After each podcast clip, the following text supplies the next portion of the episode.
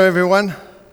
It's wonderful to have you as part of the worshiping community which is gathered from Bundaberg Uniting Church in Australia and is spread all over the world. Whether you're watching us live this morning, excuse me, or watching the recording later on on YouTube or the podcasts, may you know that you are part of the family of God, gathered to worship, gathered to hear His word, gathered to be led by Him into this all important time of Easter. Easter is the most significant moment for us as Christians. It's a defining point of our faith. There are many people who believe in Jesus. His existence is historical fact. But it's the moment of Easter that sets us apart because it's not only that we believe in Jesus, but that we believe He is the Son of God, crucified on the cross but who rose again and defeated the power of death and the power of evil for all time. And what a beautiful message of light and hope that is for us in the difficult times that we are living through. If you saw our midweek video, you will know that I am duty bound to have an illustration from Home and Away, an Australian soap opera. And uh, the illustration is not from Home and Away as such, but I did see all of the Channel 7 presenters, from Livio, the weatherman, to Scotty, the fishing report guy, and everyone in between. And the message that they were saying is, we are all in this together. It was super encouraging. It was patriotic. It was just lovely to see. But at the end of the day, the message of hope stretches much further. It stretches from the cross to the empty tomb and all the way through the ages to this point here this morning in this church, in your homes, as we celebrate Holy Communion together, remembering that we serve a God who has already overcome all things.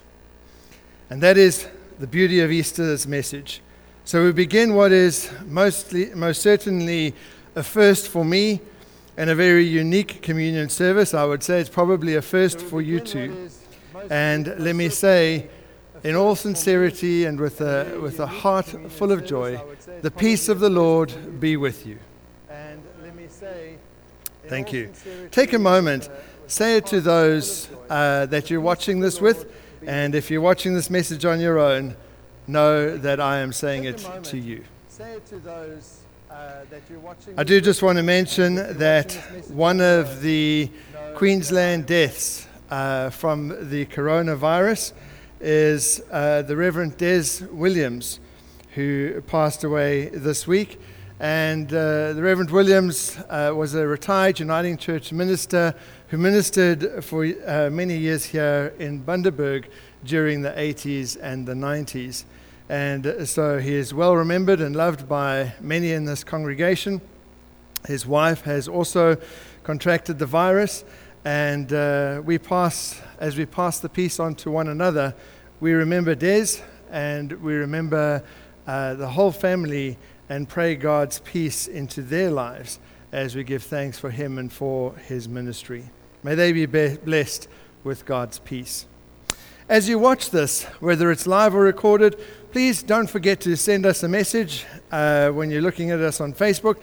Tell us where you're watching from. It's always great to see that and say hello, even if it's just from around the corner here in Bundaberg or all over the world.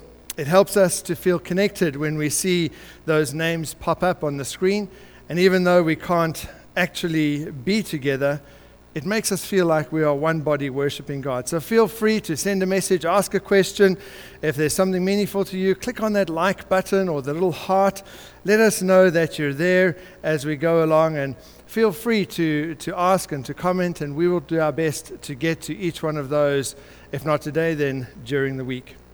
And speaking of uh, Holy Communion today, I hope and pray that you are able to get the liturgy that was emailed to our mailing list and that I put up on Facebook yesterday. If uh, you didn't get it, just scroll downwards. It's probably where my feet should be, and uh, you'll see a post with four images which, if you could print those out or somehow get to uh, be able to see that for communion, you'll also need to provide your own bread and grape juice. Unless, of course, you have a computer with a CD ROM drive, then at just the right moment, when I would have normally given you the bread, your CD drive will open and the bread and the wine will be there for you. I'm just kidding. No one has a CD ROM anymore. In fact, any millennials listening to this are going, like, what on earth is he like talking about? Like, what's a CD? Luckily, millennials can also take a joke.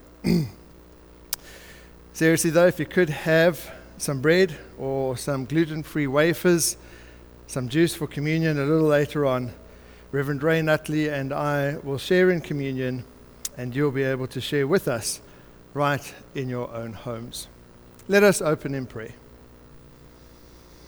Lord, as we begin the journey to Easter, we thank you for this defining moment in the Christian faith. A moment that demonstrates your power, your magnificence, and your holiness. A moment that allows us to know that you are God over all things. God, Creator Almighty, who spoke words and the stars came into being. We thank you that in your greatness and power, you are still a personal God. That despite your majesty and might, you care for us. You love us as individuals. You know everything there is to know about us. You are creator of all things, yet kind and caring and loving and personal. And for the privilege of being able to call you Father, of being able to, to speak to you without an intermediary, we give you thanks. We praise you and we worship you this morning. We thank you, Lord, that there is nothing in our lives that is untouched by your Holy Spirit that you aren't taken by surprise by anything, but you are always there, and that is a beautiful thing. You always strengthen, you always guide, you always help. We give you praise for that. We praise you that in the middle of the trials that we are facing in our world today, we can still be at peace because we know that you are present and you are powerful.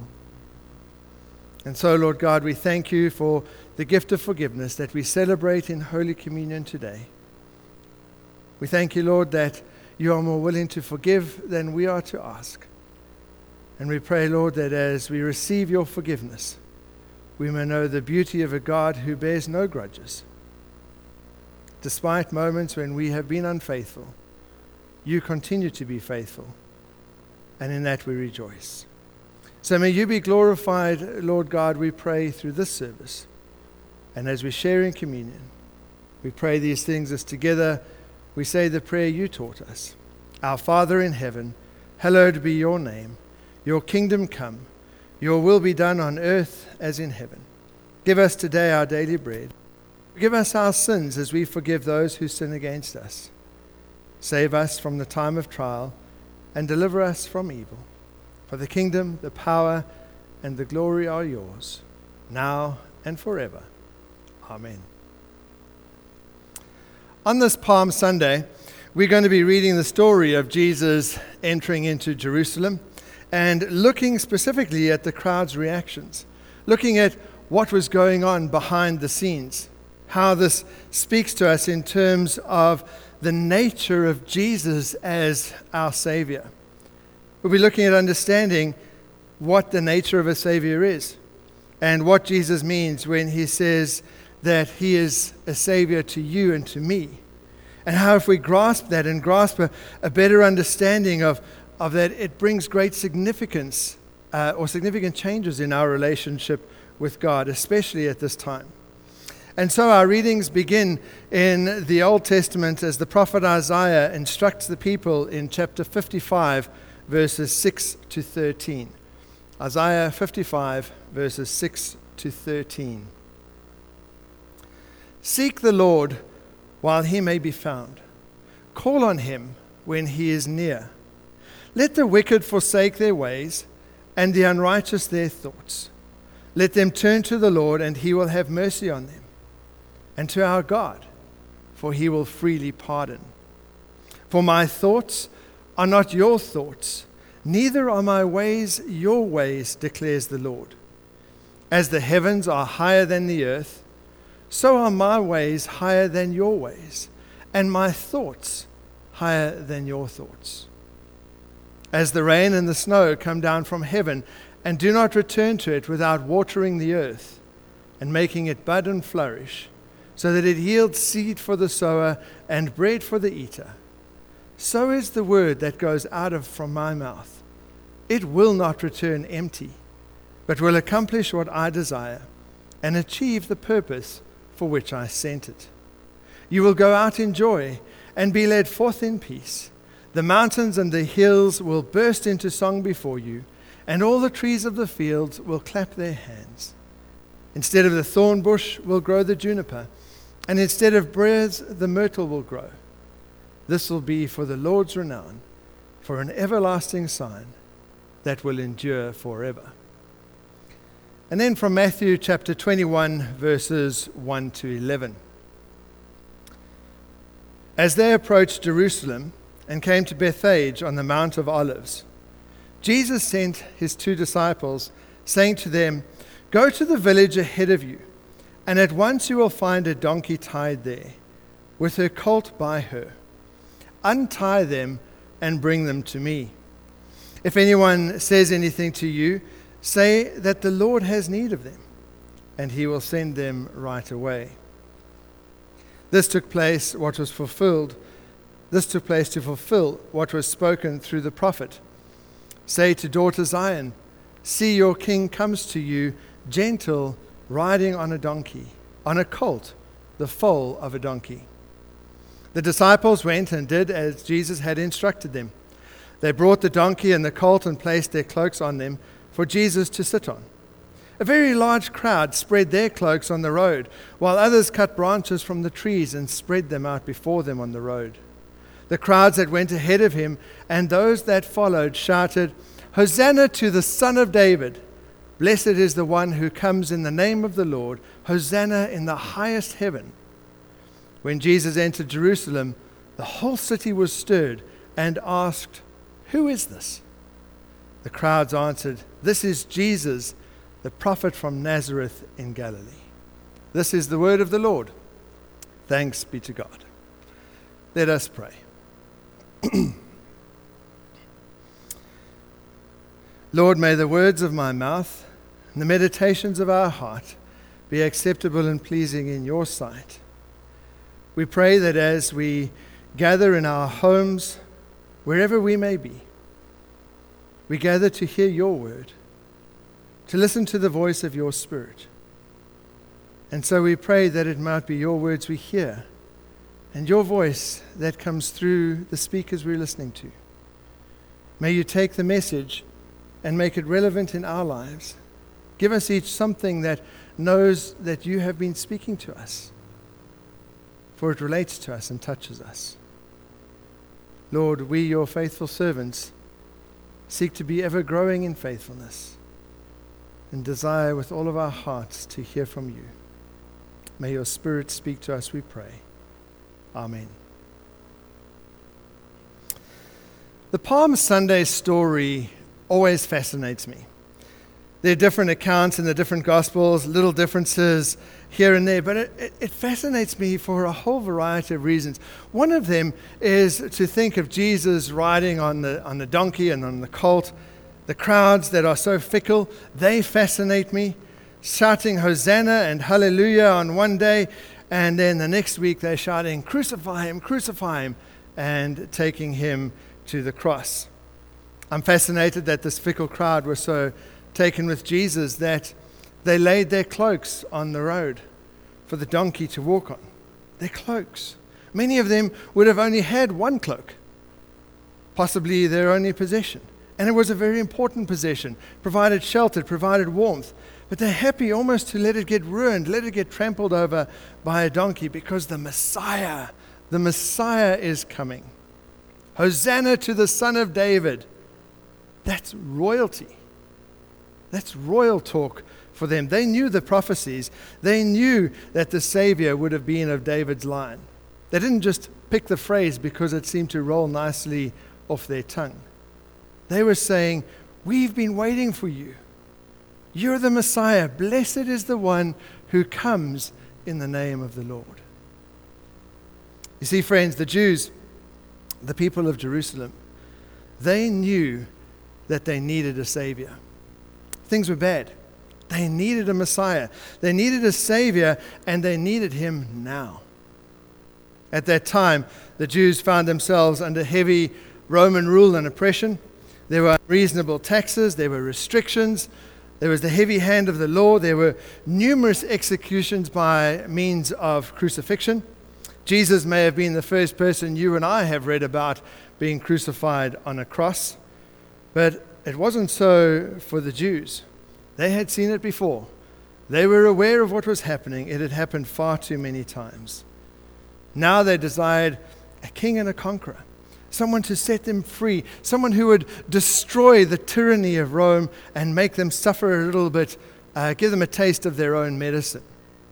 And in their minds, in the people's minds, Jesus was the one who was going to do this. They had seen the mighty works of this man. They had been following him for a couple of years. They were witness to him restoring sight to the blind. They saw evidence of him healing the lame. They saw him feed a, thousands of people with the lunch from a little boy.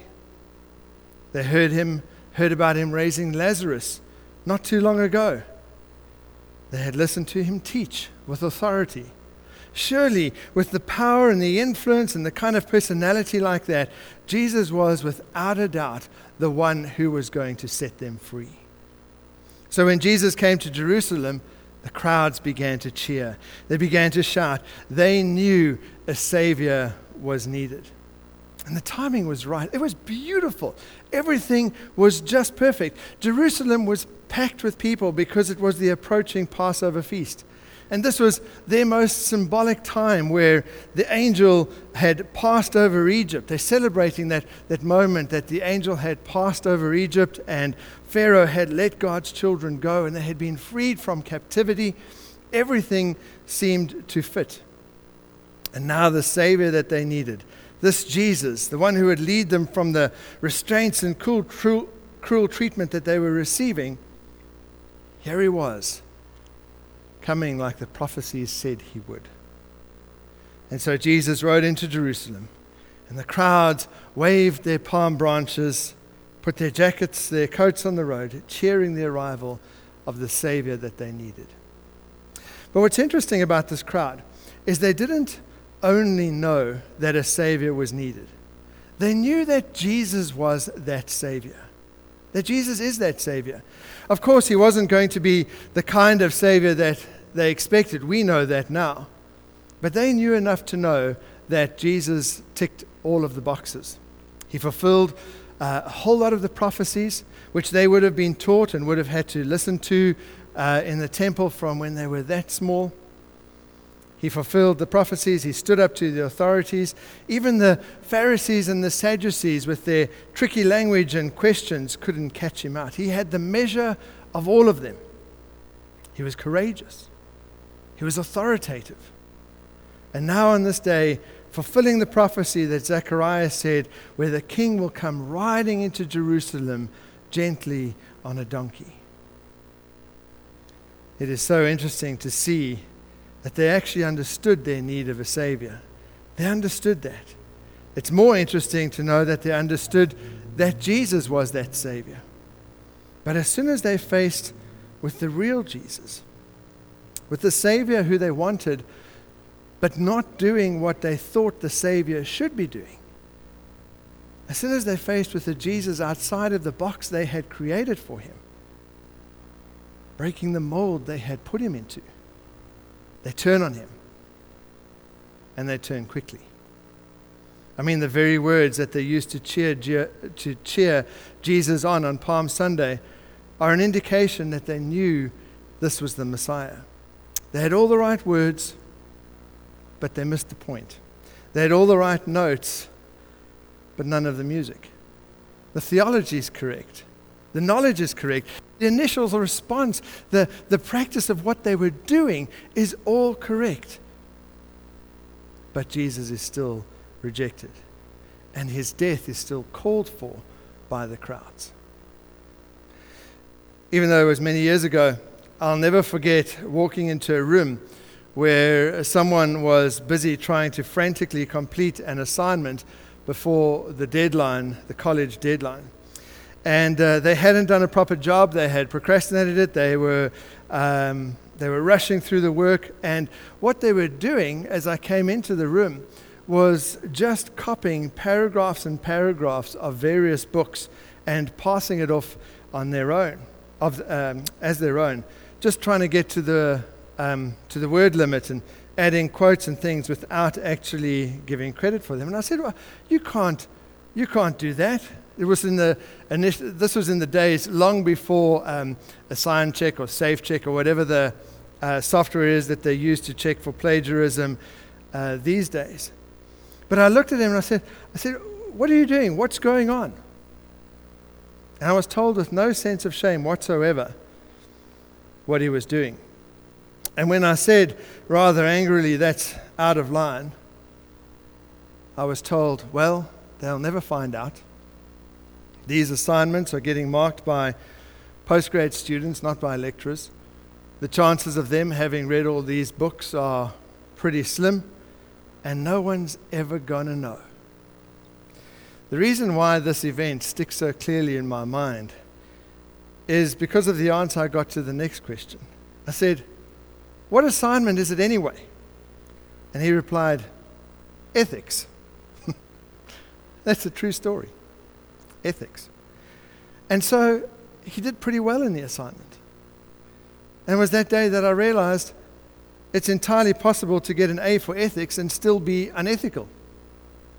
This crowd was so blinded by what they thought best, by what they thought was the only way a Messiah could work, the only way out of the situation they were in. Their vision was so clouded by what they desired that even though they had all the theory, even though they knew everything, they completely missed what was obvious and right before them. What's that phrase? Can't see the wood for the trees.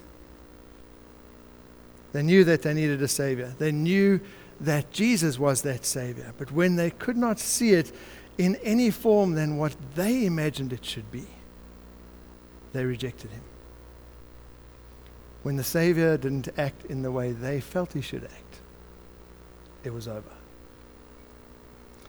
And perhaps one of the reasons they missed it was because in their mind they needed a Savior, but Jesus came to save more than them. He came to save everyone and everything. Jesus came to save completely to redeem them and all of creation. This was so much bigger. There was Jesus was looking at a much bigger picture than what they could see or what they would see. They wanted a prophet, but not one that would tell them the whole truth about their city and its pains as a result of the actions they had taken. Jesus says in Luke's version of the event, O Jerusalem, I weep for you. If only you had recognized on this day what would bring you peace. They wanted a Messiah to be seated on a powerful throne, not enthroned on a cross for people to laugh and to spit at. They wanted to be healed. But Jesus wasn't offering just healing from physical illness, He was offering spiritual healing, healing of a comprehensive nature, so much more than just an immediate pressing problem. They wanted to be rescued from evil and oppression and the exploitation by the rich. And Jesus says, Yes, I will do that. I will defeat all of those things, but on a level much deeper than what you can imagine. And it's precisely because Jesus is answering their prayer on a much deeper level. Jesus hears their requests and goes so much deeper, so much more complete it's because of that, because He saves completely and doesn't just do what they want, that they cannot see Him fulfilling the role they desire in their own minds. So the crowd on Palm Sunday are fascinating, not just because they let a donkey ride over their best or only coats, but because they knew that they needed a Savior. They knew that Jesus was their Savior. And even though salvation would be far deeper and more comprehensive than they could imagine, even though Jesus saves completely, it wasn't what they wanted. And they changed their shouts from Hosanna to crucify him. How does this apply or relate to us today? Well, in many ways, we can find ourselves in the same position as the crowds were on that day. We know that a Savior is needed. If anything has taught us this, it has been this last month. All over the world, humanity has seen that it needs a Savior. We have discovered that the things that we were placing great confidence in have fallen down many within just a couple of days. The things that gave us great security, things that had us thinking our futures are all sorted out and planned for, we've done well, came tumbling down like a house of cards. If two months ago someone had told you that they were going to embark on a career in commercial aviation or a holiday travel or cruise liners, you would have said, Great, go for it. Those are rock solid industries. People will always be flying, always be taking cruises. But it's not just those industries. That team from the Seven News Channel, they, they're correct when they said we're all in this together because everybody's lost. Pensions or securities or investments. Unless you were very lucky and bought shares a month ago in hand sanitizers or toilet paper or Zoom, uh, we're all in the position of seeing that which was a security blanket that we were holding on to just ripped away. We're vulnerable. And we've suddenly realized it. We need a savior. Not just a savior in terms of the vaccine or an economic bailout. We need a savior who will give us hope.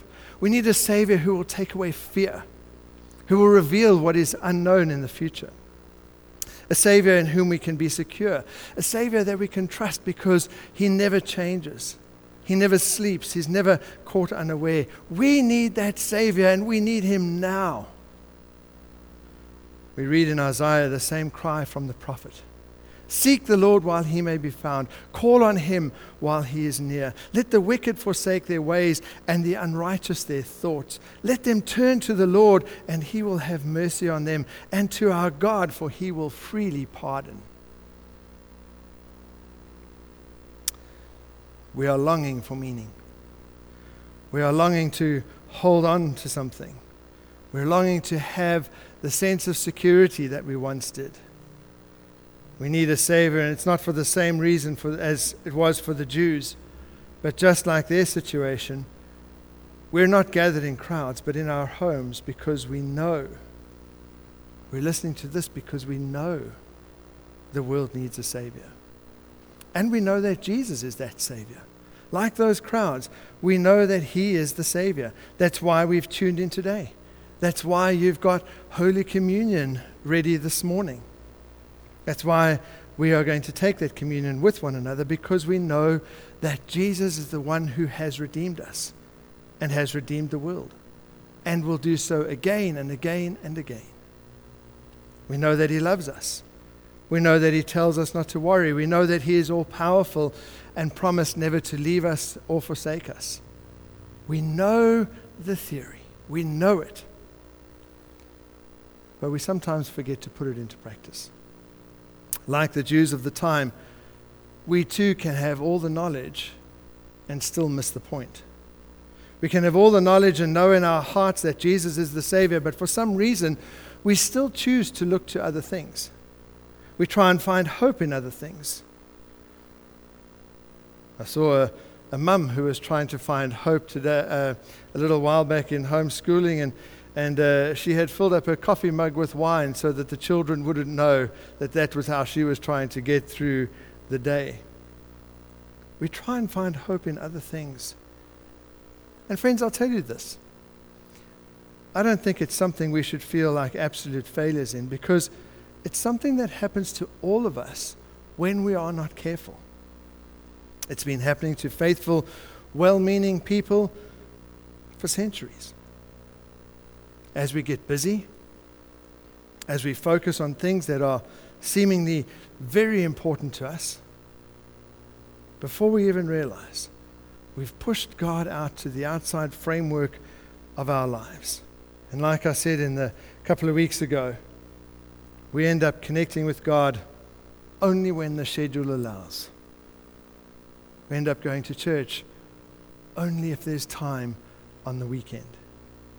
It happens to all of us because it's the nature of the world that we live in. But because it happens to all of us, shouldn't be a reason for it to keep happening. We crowd him out of our lives, but yet we know he is the Savior. We know this. We just sometimes miss the point of what that means. But here's the good news. While we may draw parallels with the crowds that day, there's a very big difference. And that is that we know too what happened on the cross. And more importantly, what happened in the tomb.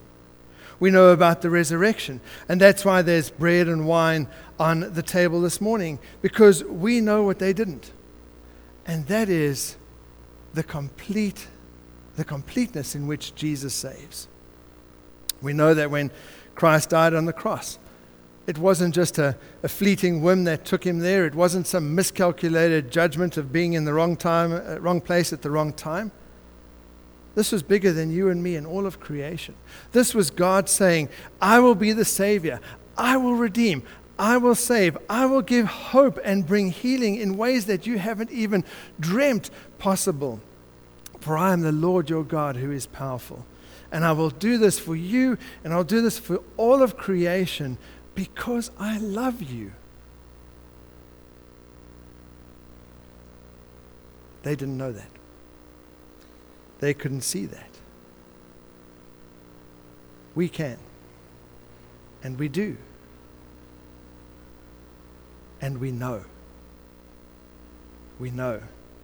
God is a God who saves completely. And although we may not know how or always be able to see or understand the why, history has shown and our own experience has shown that God is ultimately working towards saving all things, redeeming all things, and bringing healing to all things. Listen to the prophet Isaiah. For my thoughts are not your thoughts, neither are my ways, neither are your ways my ways, declares the Lord. As the heavens are higher than the earth, so my ways are higher than your ways, and my thoughts higher than your thoughts. As the rain and the snow come down from heaven, and do not return to it without watering the earth, and making it bud and flourish, so that it yields seed for the sower and bread for the eater, so is my word that goes out of my mouth. It will not return to me empty, but it will accomplish what I desire and achieve the purpose for which I sent it. You will go out in joy and be led forth in peace. The mountains and the hills will burst into song before you, and all the trees of the fields will clap their hands. Instead of the thorn bush, instead of the thorn bush will grow the juniper, and instead of the briers, the myrtle will grow. This will be for the Lord's renown, for an everlasting sign that will endure forever. God is the God of the big picture. He is saving completely. For the Jews, they didn't know that, that when they asked for a Messiah to bring healing, he was going to offer healing on a spiritual level, connecting us with God in a personal relationship. They didn't know when they prayed for a Messiah to defeat evil and oppression that Jesus would defeat it once and for all, so that at no time would evil ever have the power over good. They didn't know when they wanted a king on the throne that that throne would be in the kingdom of heaven, where the king is on our side. But we know, you and I, we know Jesus saves completely. Which means that when we pray, we know our need of a Savior, and we know our, the theory of Jesus being that Savior. And so we pray not being limited by the framework of our own minds, but we open up those prayers in submission to Him. We pray with our expectations not limited by ourselves, but knowing that His thoughts are greater than our thoughts, His ways are higher than our ways. And that whatever is happening, God will be working to bring about His plan of redemption his plan of healing for all people. So, how does that work in our current situation? Well, it means that when we pray for healing, we look not only for the physical healing taking place, but we see healing happening in ways bigger than we could imagine. We see sometimes the opportunity for families and relationships to be healed because they're stuck together and spending time with one another. I'm sure that, like me, your phone and, and emails have probably been flooded with, with beautiful stories of restored relationships because of connection that has happened, because there's time all of a sudden when we pray for God's will to be done and we see people caring for the elderly and, and those who are weak, when we see people connecting and doing shopping for others and taking time to talk, there we see God's ways in the situation. I was watching uh, the news a couple of days ago this week, and I saw uh, a lovely story of a lady who would go every morning and have morning tea outside the window of her elderly neighbor. Just spend some time chatting and, and catching up with her. There's God's kingdom. There it is coming. We pray for hope. And we see hundreds of doctors and nurses coming out of retirement to care. When we pray, we don't just expect God to follow our expectations if we know that Jesus saves completely, then we pray knowing that what we can see and what we want is but a tiny part of a picture that God sees. And we pray with the expectation that He sees more and does more than we can know. When you go to a financial planner, you don't only show him half of your income, you have to lay it all out so that they can do their job properly. Admittedly, now it might take a little less time to do that. But there is a Savior who says, when you pray to me, open everything. Open it all. Don't limit me to the expectations that you have of what you think I'm able to do. I'm here to save completely. Don't just shove me into the corner, says Jesus and pull me out when you want things to be done your way. But give me everything. You know the theory. You know I can be trusted. For that is the nature of what I am as your Savior. For you and for me, the beauty of this Palm Sunday is that, like those crowds, we know we need a Savior. We know that Savior is Jesus. But unlike those crowds, we see the empty tomb. We've seen the hand of God at work, and we can trust that He is still working now. We just have to open our eyes beyond our own circumstances to see it. Does that mean that God caused all of this stuff to happen, as some people have said to me? That God inflicted this on His people? No. No, no, no. Jesus Himself says to us, No loving parent gives bad things to his child.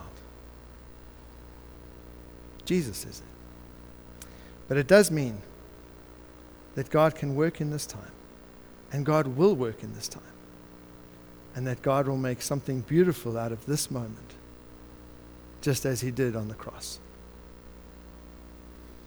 Let me close with my favorite, one of my favorite stories.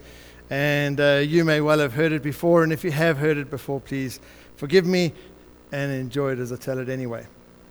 It's a story of something that happened a while ago. I don't have any of the specifics, but there was a, a piano concert. And uh, people had bought tickets to go and listen to this maestro play the piano and, and play these fancy concertos and pieces and all the rest of it. And uh, the crowd was gathering, they were taking their seats. And in the crowd, uh, somewhere near the front, was a mum and her little boy, about I don't know, guess about six or seven years old. And uh, they were sitting together, and the mum was talking to the person sitting next to her and having a conversation. The piano was up on the screen, and, and she looked to, uh, up on the screen, up on the stage. She looked to the left, and uh, she saw that her child, her little boy, was missing. Out of his seat, gone. Concert hall's filling up. She didn't know where he was. Looked around a little bit more, and then with absolute horror, saw that he had made his way onto the stage. And he was walking towards the maestro's beautiful piano. The crowd suddenly noticed this boy on the stage, and, and a sort of a hush and whisper fell over them. The mother was too embarrassed, too frightened to know what to do. She, do I get up and grab him? You know, will I be kicked? What's going to happen here? And, and so she kind of sat frozen in her chair, not knowing how to respond. And to her absolute horror, the little boy sat down on the maestro's chair.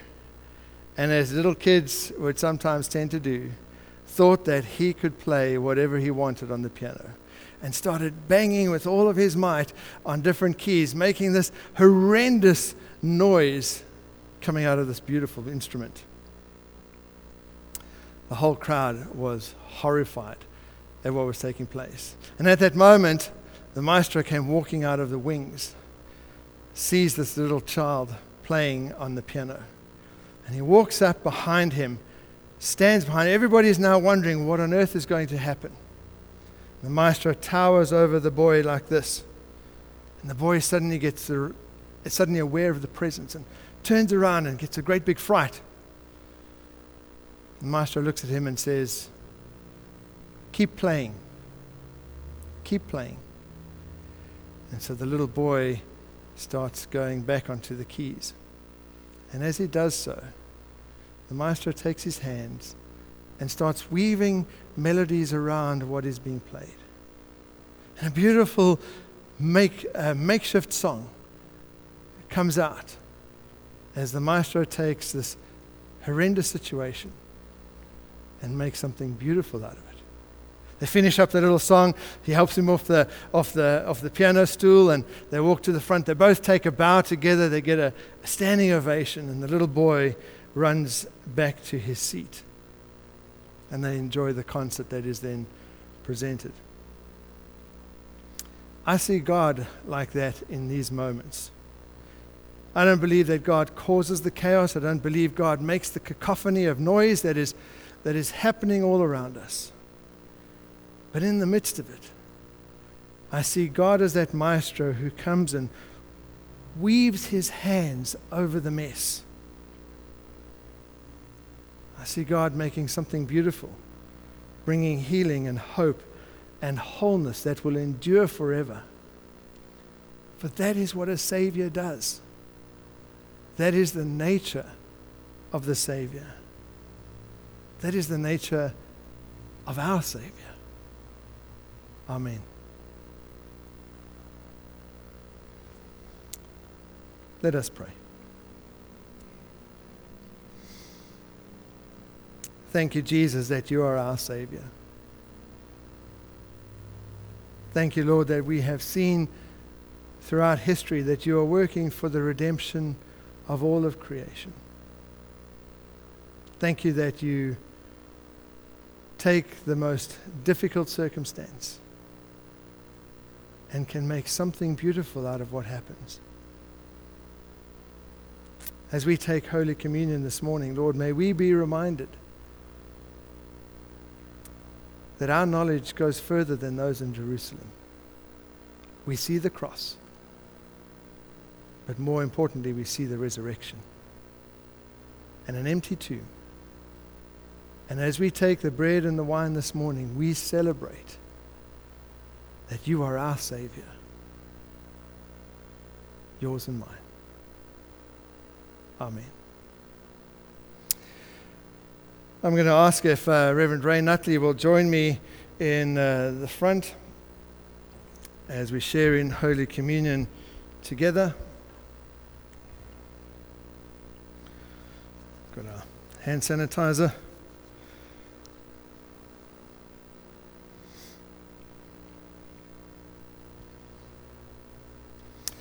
And if you would take those pages that you uh, would have printed or had before you, then uh, please will you follow with me? And I'm going to read the parts that are in, in black. And if uh, you will read with Ray, who's going to lead the people's reading, the people's responses as we share in Holy Communion together. So the Lord be with you. And also with you. Sisters and brothers, although we are apart, we are held together God is God over time, space, and distance. The love of the Father is ours. The presence of Jesus is here. The Spirit unites us. No distance can come between us. No difference should divide us. No experience must cause us to stop loving and caring. Our God is worthy of praise. In God we trust. We are one in Christ. And so we praise you, Lord, together with the faithful of every time and place, joining with choirs of angels and the whole creation in the eternal hymn, and say with us, Holy, holy, holy Lord, God of power and might, heaven and earth are full of your glory. Hosanna in the highest. Blessed is the one who comes in the name of the Lord. Hosanna in the highest. Almighty God, our Heavenly Father, you made us for fellowship with you and with one another. We honor you and look forward to the day when we will all be together. We ask your help during these difficult days. We know, however, that it is not just a physical separation that causes pain. Where our actions have resulted in separation from you and from others, Please forgive us. where the actions of others have been allowed to come between us, Please forgive us and help us to forgive them. lead us in your way. Keep us from distancing ourselves even further. Protect us from all forces that come between us, for you bind us together and have our future in your hands. You deserve all the glory. Amen. And so we ask Jesus, Lamb of God, Have mercy on us. Jesus, bearer of our sins, Have mercy on us. Jesus, Redeemer of the world. Grant us peace. We thank you, Lord, for your good creation. When we fell away from you, you came close to us through Jesus, our Lord and Savior. His birth, life, death, resurrection, and ascension brings us together at our tables, together with all of the world, with you, our God and our King, as the head of our table. It is not in our own goodness that we depend, but in your love that we are invited to share this moment. We are not worthy even to gather up the crumbs under your table, but your grace, you make us worthy and invite us to this meal. So feed us with the body and blood of Christ your Son, that we may forever live in him and he in us. Amen. As took place with the disciples on the night he was betray- betrayed, we take this bread as Jesus took bread. We give thanks as Jesus gave thanks. And we break it as Jesus broke it. We hear the words of Jesus spoken to the disciples and to us for all time. This is my body broken for you. As we eat a piece of bread, a broken body as Jesus' body is broken, we experience being made whole again. Friends, if each of you would take a piece of bread or one of the wafers and eat these as I say these words to you.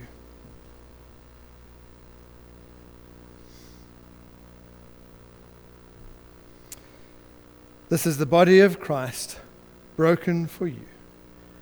Take it and eat it, remembering Christ's love.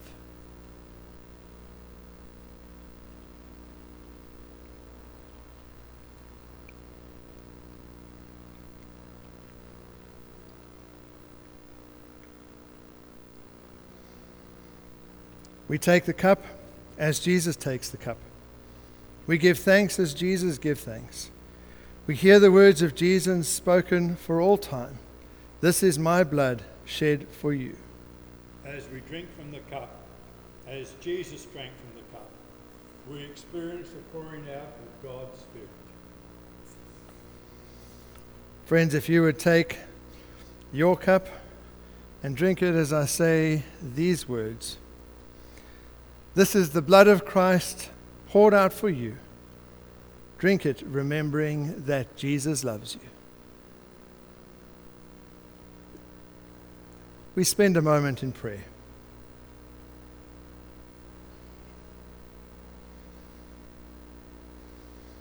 We say together the prayer of thanksgiving. We thank you, Lord, that you have fed us in this sacrament, united us with Christ and with one another over distance, time, and space. We thank you that you have given us a foretaste of heaven here on earth. Amen. Amen. Thank you, Ray. Friends, I hope that you are able to enjoy uh, that Holy Communion together, and I pray that it was special as uh, you experienced the presence of God right in your own living room. As we have done each week, we take a moment to bring our prayers of intercession before God, to lift those who we know are in need of prayer to Him and we also will pray a prayer of dedication and thanks for the offering that has been given uh, electronically and by those who were able to bring their offerings into the office. Our sincerest thanks for the amazing way you have responded in your giving, and, uh, and we thank you for that. If you would like to make a contribution to, as part of your worship to God's, uh, to God's work here in the church, the Account details are on our website. They're very easy to find, and, um, and that's sincerely appreciated as, we, as part of our worship continues to be um, giving of our gifts and offerings to God. Thank you for your faithfulness, friends, in doing that. It has been a blessing uh, to see. Let us pray. Lord God, we thank you for those gifts that have been given through online giving and brought into the church office. We thank you for the ways in which you continue to be faithful to us and to see your church grow, to help your church be a witness in this time when it is most, uh, when it is most needed, to help us bring hope and light and peace and the news of a Savior to those who need to hear that message. Lord God, we offer these gifts to you with grateful hearts. They are part of our worship. They're a way in, in which we are saying that we love you not just with our voices, but with everything we have. All of our lives is for your glory. Use them, we pray. Lord, we want to pray for those who are in need of your touch, especially this morning. We think of, of Dez's family, of his wife, uh, of the children who are, are struggling, the grandchildren and pray your blessing upon them as they suffer bereavement. For all of those who are struggling with bereavement, we pray your blessing upon them. We pray, Lord, for those who are fearful and worried, for those who are scared, for those who are most vulnerable and, and weak, for those who they know this would be a very severe part, a very severe impact on their lives were they to get sick. We lift them before you and ask that you calm fears, that you bring peace. We pray for the doctors and the nurses and the scientists and the, the whole medical community.